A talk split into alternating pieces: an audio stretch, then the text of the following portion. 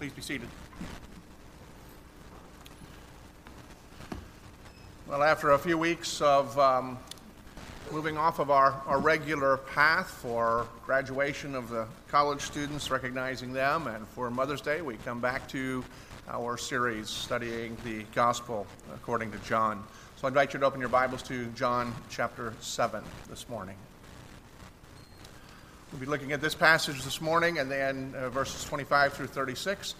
Next week we will finish this chapter uh, and then we'll move into our summer series, uh, which for the most part this summer will be uh, what we're calling postcards from God. We'll be looking at the, all of the single, single chapter uh, books of the Bible during the course of this summer, but the summer is longer than there are single chapter books. So some of the postcards will be a little longer than, you know, but you've all received postcards that are not only written on the proper spot, but people write on the other side too. That's what we'll be doing during the course of this summer, looking at both the ones that are within the lines and the ones that are on both sides. Uh, and we'll, uh, we'll begin that in a couple of weeks. For this morning, the Word of God that we read, John 7, beginning our reading in verse 25. Hear the Word of the Lord. Some of the people of Jerusalem therefore said, Is not this the man they seek to kill? And here he is speaking openly, and they say nothing to him. Can it be that the authorities really know that this is the Christ? But we know where this man comes from, and when the Christ appears, no one will know where he comes from. So Jesus proclaimed as he taught in the temple, You know me and you know where I come from. But I have not come of my own accord. He who sent me is true, and him you do not know. I know him, for I come from him, and he sent me. So they were seeking to arrest him, but no one laid a hand on him because his hour had not yet come. Yet many of the people believed in him. They said, When the Christ appears, will he do more signs than this man has done? The Pharisees heard the crowd muttering these things about Jesus, and the chief priests and Pharisees sent officers to arrest him. Jesus then said, I will be with you a little longer, and then I am going to him who sent me. You will seek me, and you will not find me. Where I am, you cannot come. The Jews said to one another, where does this man intend to go that we will not find him? Does he intend to go to the dispersion among the Greeks and reach the Greeks? What does he mean by saying, You will seek me, and you will not find me? And where I am, you cannot come. The word of our God. Let's go to our God in prayer. Our Father, as we come to this portion to worship, we give ourselves to the hearing of your voice through your word by your spirit.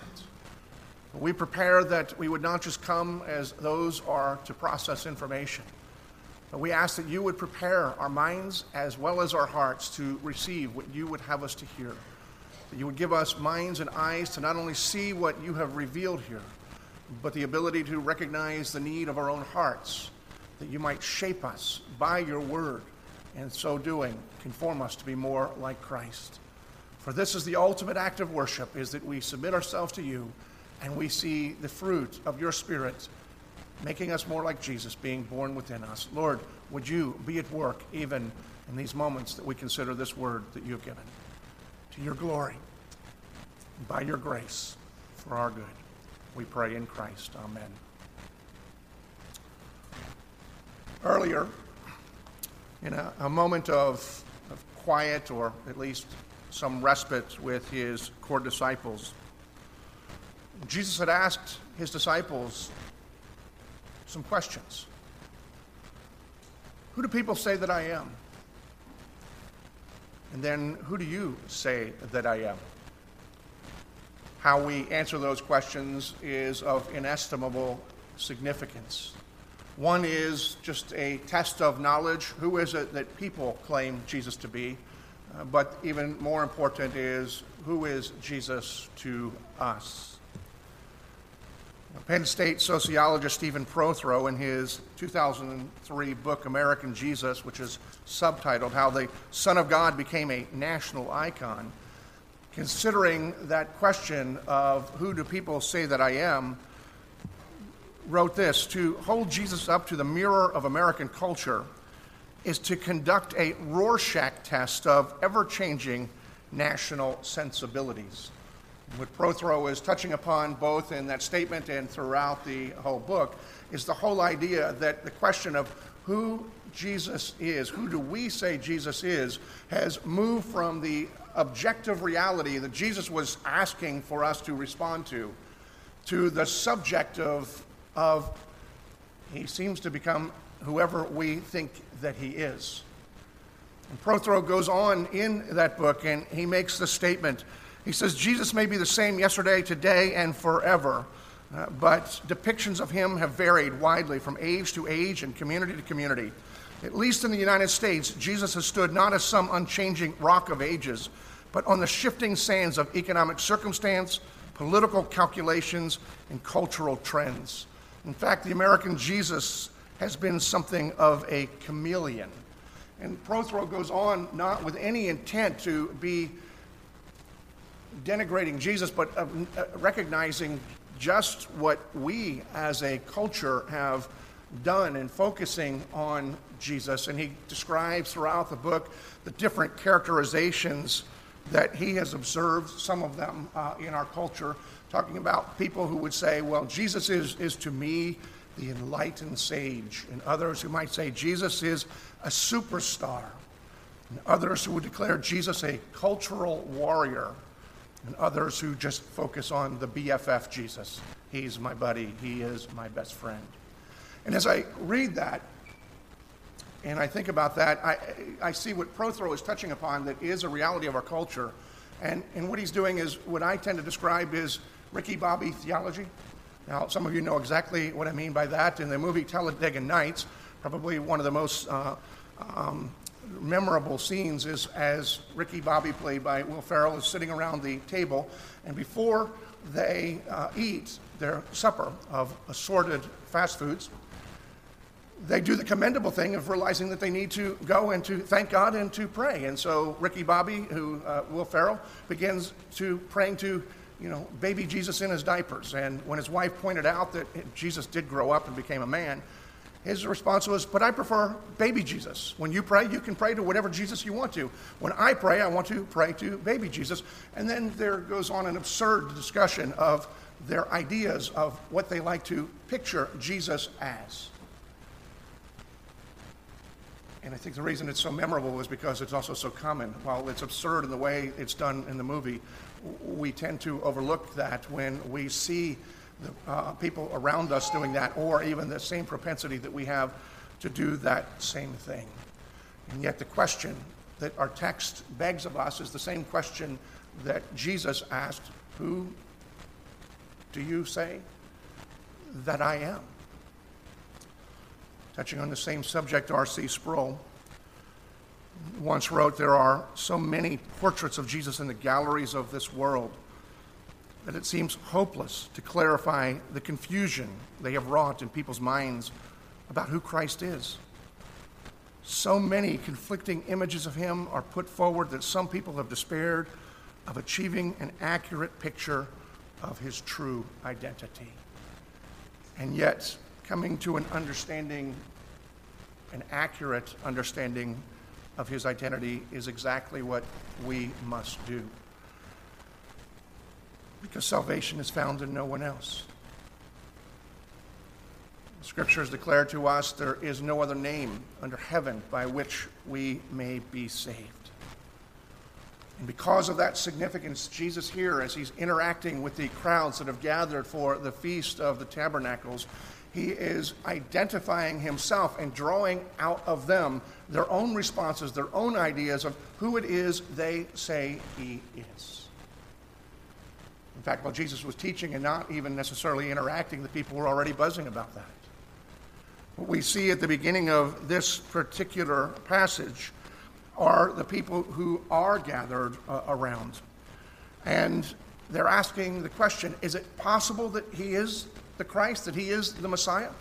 So that question was on the minds of many of the people, and their rationale was this. They seemed to be aware that there was a plot to seize and to kill Jesus. And yet, here Jesus is out in the open, teaching boldly, an easy target, and nobody makes a move on him. And so the people that are not the leaders, knowing that that was the plan of the leaders, began talking amongst themselves and saying, Is it possible that the leaders have figured out that he's actually the Messiah? I mean, why else would they not make the move that they said that they were going to do? And yet they're stuck with a question Is it possible? And yet, other stuff that we know would seem to suggest that he is not. As we work our way through this passage this morning, there's a couple of things that we need to note that will be helpful to us. One is that the driving question of this passage is who do we say Jesus is, or could he actually be the Christ? That's the question that, that permeates the, the whole passage. And yet the passage is framed by two other questions Where did Jesus come from? And where is it that Jesus is going? And those will serve as our outlines, but the answers that we gain from Jesus' response to those questions helps us in our understanding of who Jesus is. And in between those two questions, we'll also look, stop and take a look at their response to Jesus as they seek to arrest him. And so, as those of you are taking notes, the first point will be the answer to the question of where did Jesus come from? The second will be the attempted arrest. And then the final point will be where is it that Jesus is going? We look at the, passage and begin with the question where did Jesus come from? Because the people were asking, can he be the Messiah? We see the first hesitancy in accepting that fact. In verse 27, they said, But we know where this man comes from. When the Christ appears, no one will know where he came from. What they are wrestling with is what appears to be somebody who is worthy, both from his wisdom and the power that he's demonstrated through his miracles, of being one sent from God to be the deliverer that had been promised. And yet, what they had been taught from their Sunday school, and the TV preachers, and around the coffee pot of their culture. They had this idea that when the Messiah came, he would have no origin. Now, that might have been rooted in the whole idea that they were told that the uh, Messiah would come and be like one like Melchizedek, who had neither beginning nor end. He just kind of shows up one day to bless Abram, receives worship and the tithe, disappears forever. We're told that he had no beginning or end. We don't know where he came from, no ancestry. And because that's one of the characteristics of Melchizedek, not sure why my voice is gone today and not on others, but uh, at any rate, they seem to have hanged onto that particular understanding, which actually is a misunderstanding. It's not true that the scriptures don't give us any clue as to where the Messiah would come from. I mean, for one, in, in the, the the book of, of Micah, we see the declaration that the Messiah would come from the little town of Bethlehem. And there's a number of clues about where the Messiah would come from, but they had been taught this and they had embraced this and they were uh, actually stifled by this misinformation. It's important that we understand that because misinformation and lack of information is a tremendous stifling to a saving faith for many people uh, that are in our culture. And some of the things that they are basing their understanding on are truths, but they are inadequate truths. Some of the things that they are basing their understanding on are things that they had been taught in their own Sunday schools or from the pulpits of the churches where they've gone to, or from the TV preachers, or from the non preachers on the TV shows things that we have in our culture where people talk about the need to, they're searching for the historic Jesus. And yet, if you were to look at their idea of the historic Jesus, you recognize that they start with preconceived ideas. They eliminate anything that would be miraculous about him. They assume that he was not actually resurrected because, well, People don't die and come back. So they begin with the limitations of their own mind and they try to fit Jesus within to their own paradigm. We see a TV show that's out there right now, which is called The Story of God with Morgan Freeman. A lot of interesting information, and yet at the end of the day, they do not lifting Jesus up as the one as he has presented himself to be the exalted Savior sent by God, but just as a man who did fascinating things and who was a tremendous teacher, and in some cases performed, at least reportedly, certain miracles. And so it's important that we understand that this is not just an ancient problem, but it's a problem today. Many of the people that you may be praying for to come to faith in Jesus Christ. The obstacle to coming to Christ is not Christ himself, but what the misinformation or the lack of information that they have. And so they developed a preconceived idea, and when they declare, I can't follow a God like that, it's because the God that they have in their mind is not worthy to be followed. In one sense, it's rather simplistic, but I remember a friend um, always responding to people with the question, I can't follow a God like that, saying, Tell me about the God that you believe in, or tell me about the, God, the Jesus that you believe in, because there's a good chance I don't believe in him either.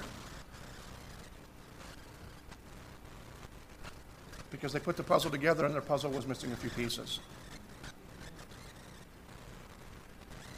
As I read this, I also realize it's not just an issue in terms of evangelism, but it's also true for the people who are believers as well. Because we sometimes get into our mind, even though we've come to a, a an understanding, a, a sufficient understanding to recognize that Jesus is the one that was sent from God, who is our Redeemer, who died for us and rose again for our salvation.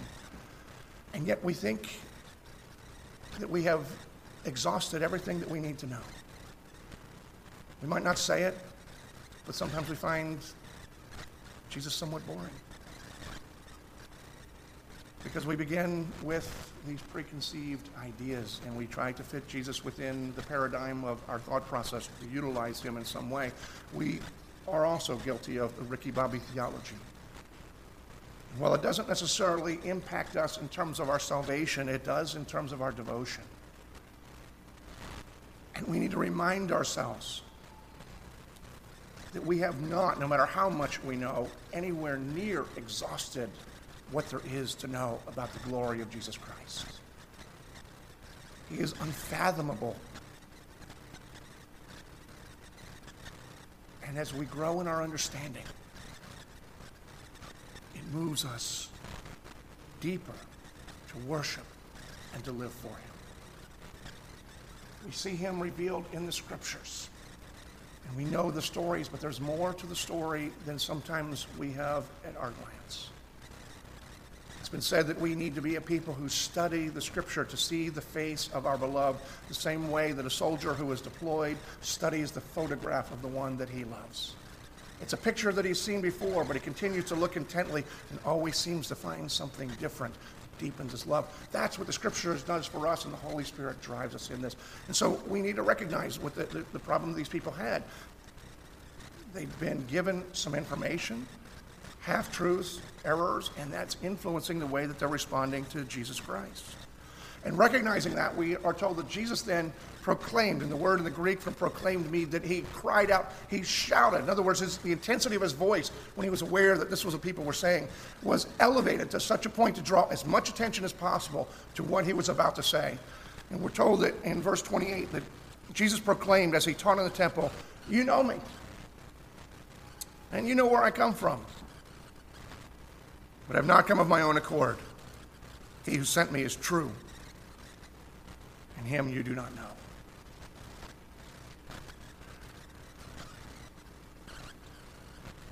Jesus is gaining their attention. And he does affirm, in, in a sense, yeah, they know him. They know who he is. They know his hometown. But there's also a hint of irony in this. Some of our translations, it's indicated because there's a question mark. In others, the question mark is not there, but as you read the interaction and the consistency of what he declares to a people, uh, the people that are listening, we recognize that while he's affirming them in one sense, he's also undercutting their, um, their confidence in another. It was true that they knew who he was. He was famous enough, well known enough, enough people had known who he was that they would point and they would recognize that that's Jesus. That's the prophet that's been going around doing miracles and teaching in a way that nobody else has ever taught. Many of them knew that he came from Galilee, and that was part of their problem. Even some of the ones that were believed that you might know where he came from, they knew he came from Galilee, and their idea was no prophet came out of Galilee. They had no idea that he had actually come from Bethlehem for, for many of them. And so they knew a lot about him, but they didn't know all there was to know. And Jesus reminds them look, you do know a lot about me, but you don't know the one who sent me.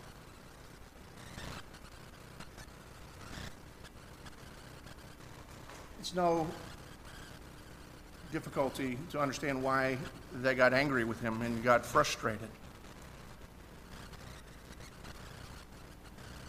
But what we need to glean from what Jesus' response to them that we see in verse 30 is that while it is a reasonable question to ask where Jesus came from, Jesus is declaring that it's far more important that we understand who he came from than where he came from.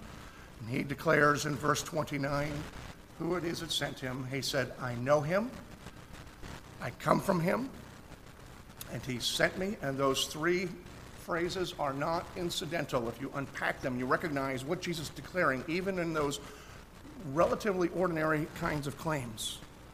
When he declares, I know him, the one who sent him, and most of the people understood that he was claiming that he, that he knows God and you don't, he's declaring not only a knowledge but an intimacy in the, in the word that he's chosen to use, that he has an intimate relationship with the God who created all things.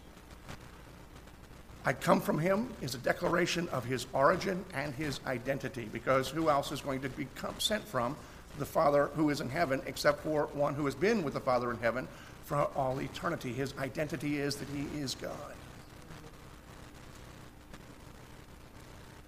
And I am sent by him.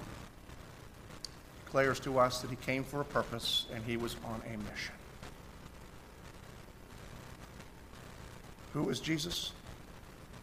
He is God who has come in the flesh, come down from heaven into our, into our world in order to redeem a people for his own glory. Jesus declares all of that as he's identifying himself.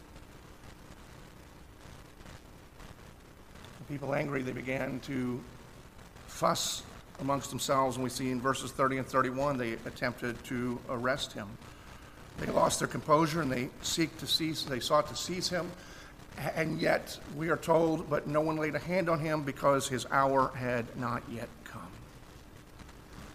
Now, whether this was some act of divine intervention or whether this was a providential situation where people wanted to seize him but they thought better of it, we're not given any details. We're only giving the ultimate cause.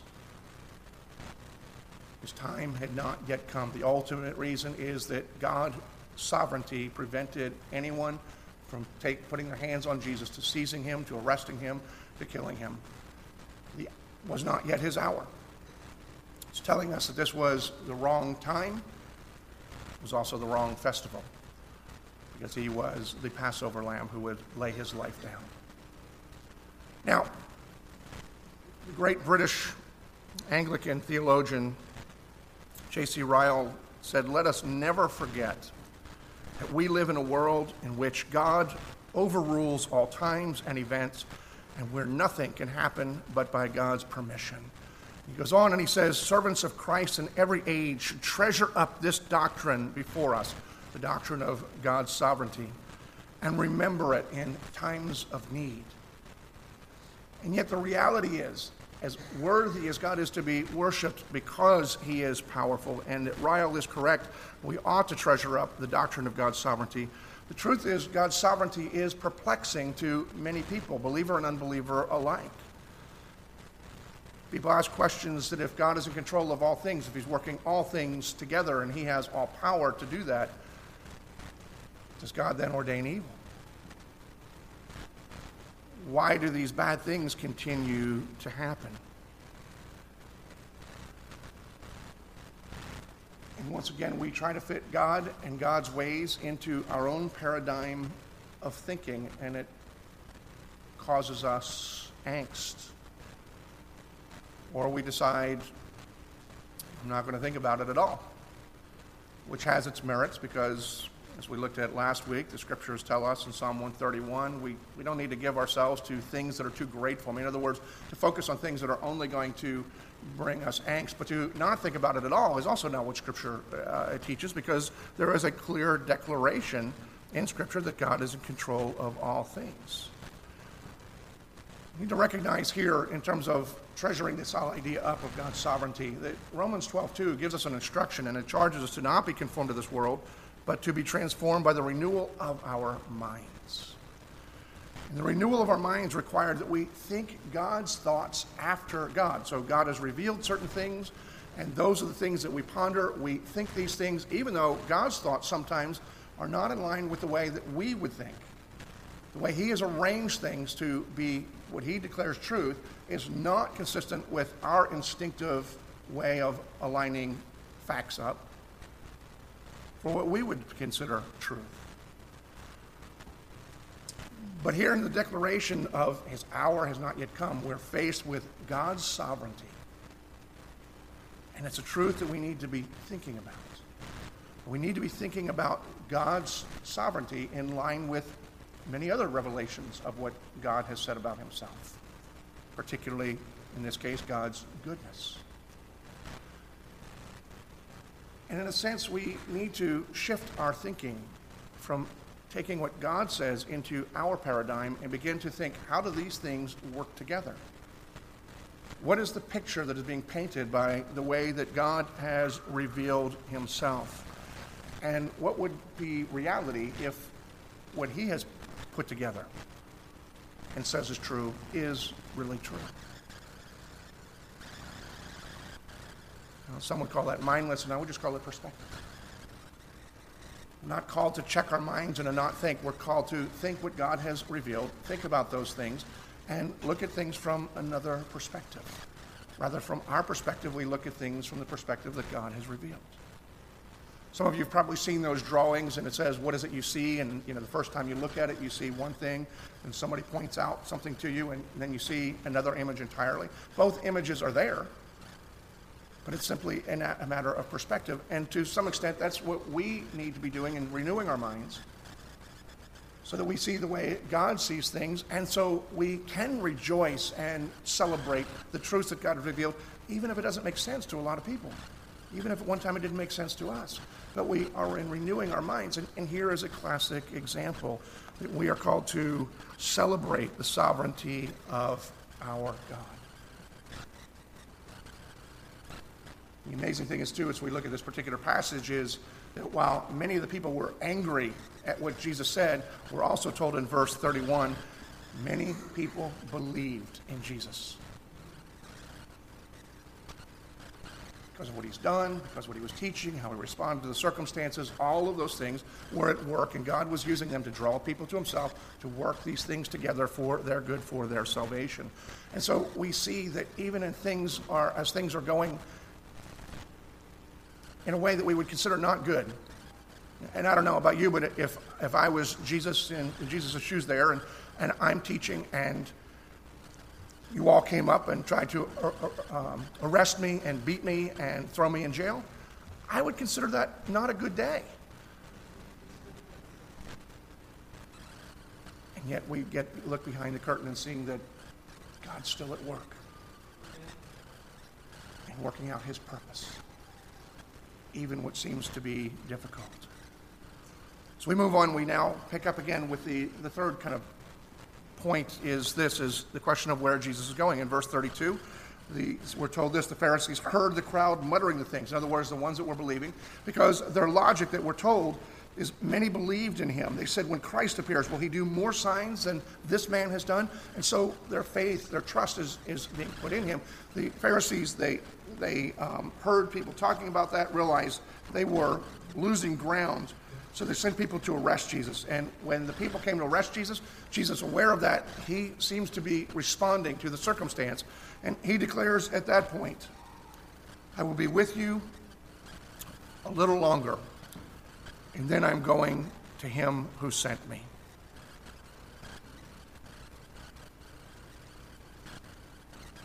And where I'm going, you can't find me. Where I'm going, you can't come. Now, in a little while, I'm going away. We can put that in chronology. This festival took place about six months prior to Jesus going to the cross. He was aware that six more months until he would be crucified. The far more perplexing question for them and for us is where is it that Jesus was going to go? And where is it that he would go that people wouldn't be able to find him and that they can't go, or what they heard is they wouldn't go? Now, it's interesting as you look at the passage, their instinct in hearing this, their question was to start thinking about all the places they wouldn't go. Where is he going to go? That's a reasonable question. Is he going to go to the, to the Greeks and then start teaching them and, and reaching them and, and bringing the gospel to the Greeks? And, and the implication here is that would be a good place for him to go because we want nothing to do with those people. If he goes there, we'll never find him because we're not setting foot into their territory. In one sense, to hell with them. It would be a good place to hide. It was the only thing that they were able to think of. But Jesus had far more in mind than simply going and ministering to a people who, ironically, he would go to, but not in his own body, but through his disciples. There are two places that I think one that is clearly evident, but one is the also that he went to on his way. Ultimately, the reality is that Jesus would be going to heaven. And only a matter of days after he was crucified and rose again, he would ascend to be with God the Father. It's the ultimate in hide and seek, isn't it? I mean, he's no longer anywhere on this earth. You can look all you want to, you're never going to find me. Before he went there, where he's saying they couldn't go, he is also saying that I went some, I'm going someplace that no one else can go. Because he was going to the cross. And while other people may be executed for their faith or for their crimes, whatever reasons they are executed, Jesus is the only one who went to the cross in order to be a redeemer because that's the mission for which God sent him. It's because he went to the cross that he opened the door that those who believe would be able to actually find him. But Jesus is speaking to an unbelieving crowd, people who are trying to seize him, and saying, Where I am going, you cannot go. You will never find me. In other words, as one commentary put it this way You may seek me, but you'll not find me because your unbelief has rendered you unable to understand where I am. And what he was saying is that the people who did not believe, both as a people group and symbolic of an entire world, is because they rejected Jesus when he was on earth and after he died and after he rose again, and they decided that he couldn't possibly be the Messiah that they were waiting for. The entire people group is continuing to look for a Messiah that is coming, and they'll never find that Messiah that Jesus has identified as himself. You'll be looking for a Messiah, but I'm the Messiah. You'll never find the Messiah because I'm him and you rejected it, and I'm gone. because you've rejected me. And because, therefore, you have no Messiah. You'll never be able to come where I am or where you say you want to be. In this passage, which is really not, I wouldn't consider this one of the more beautiful passages, but there is a beauty even in the ugliness and in the awkwardness of this particular passage. We see Jesus boldly teaching and people who are both questioning and believing. It's a picture of the world that we live in. And he's identifying himself of where he came from and who he is and where he is going and what his mission is. Depending upon whether you believe him to be the Christ or not, determines whether or not you will see him and be with him.